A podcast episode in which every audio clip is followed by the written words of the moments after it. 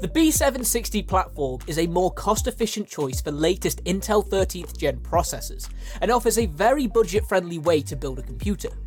While having all the modern features needed, it also offers extra build flexibility, as a DDR4 version is also available for those that wish to reuse existing DDR4 memory, and on top of that, save even more money on the motherboard.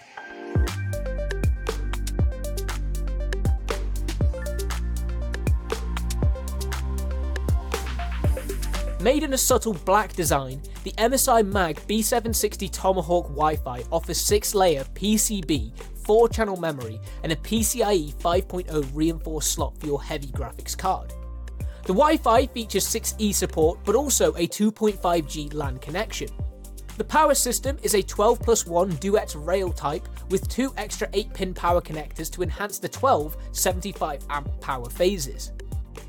Despite being more budget friendly than Z790 chip based motherboards, MSI still offers high end features such as extended heatsinks over the VRM, dedicated cooling for your M2 drives, and generous use of 7 watt thermal pads.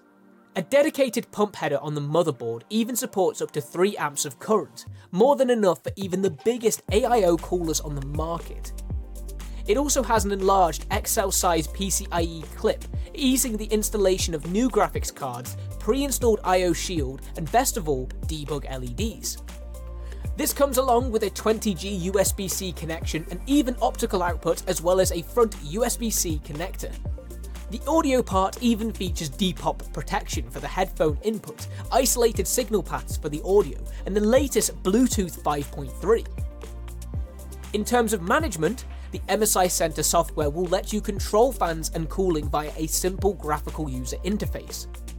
It's also responsible for automatic detection of new driver and chipset updates, but nothing gets installed without your approval.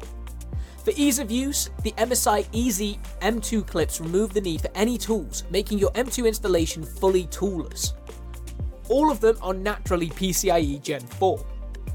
The combination of memory boost technology and new surface mount technology allows for RAM speeds of up to 7000 MHz. And on top of this, easy overclocking is available via the BIOS.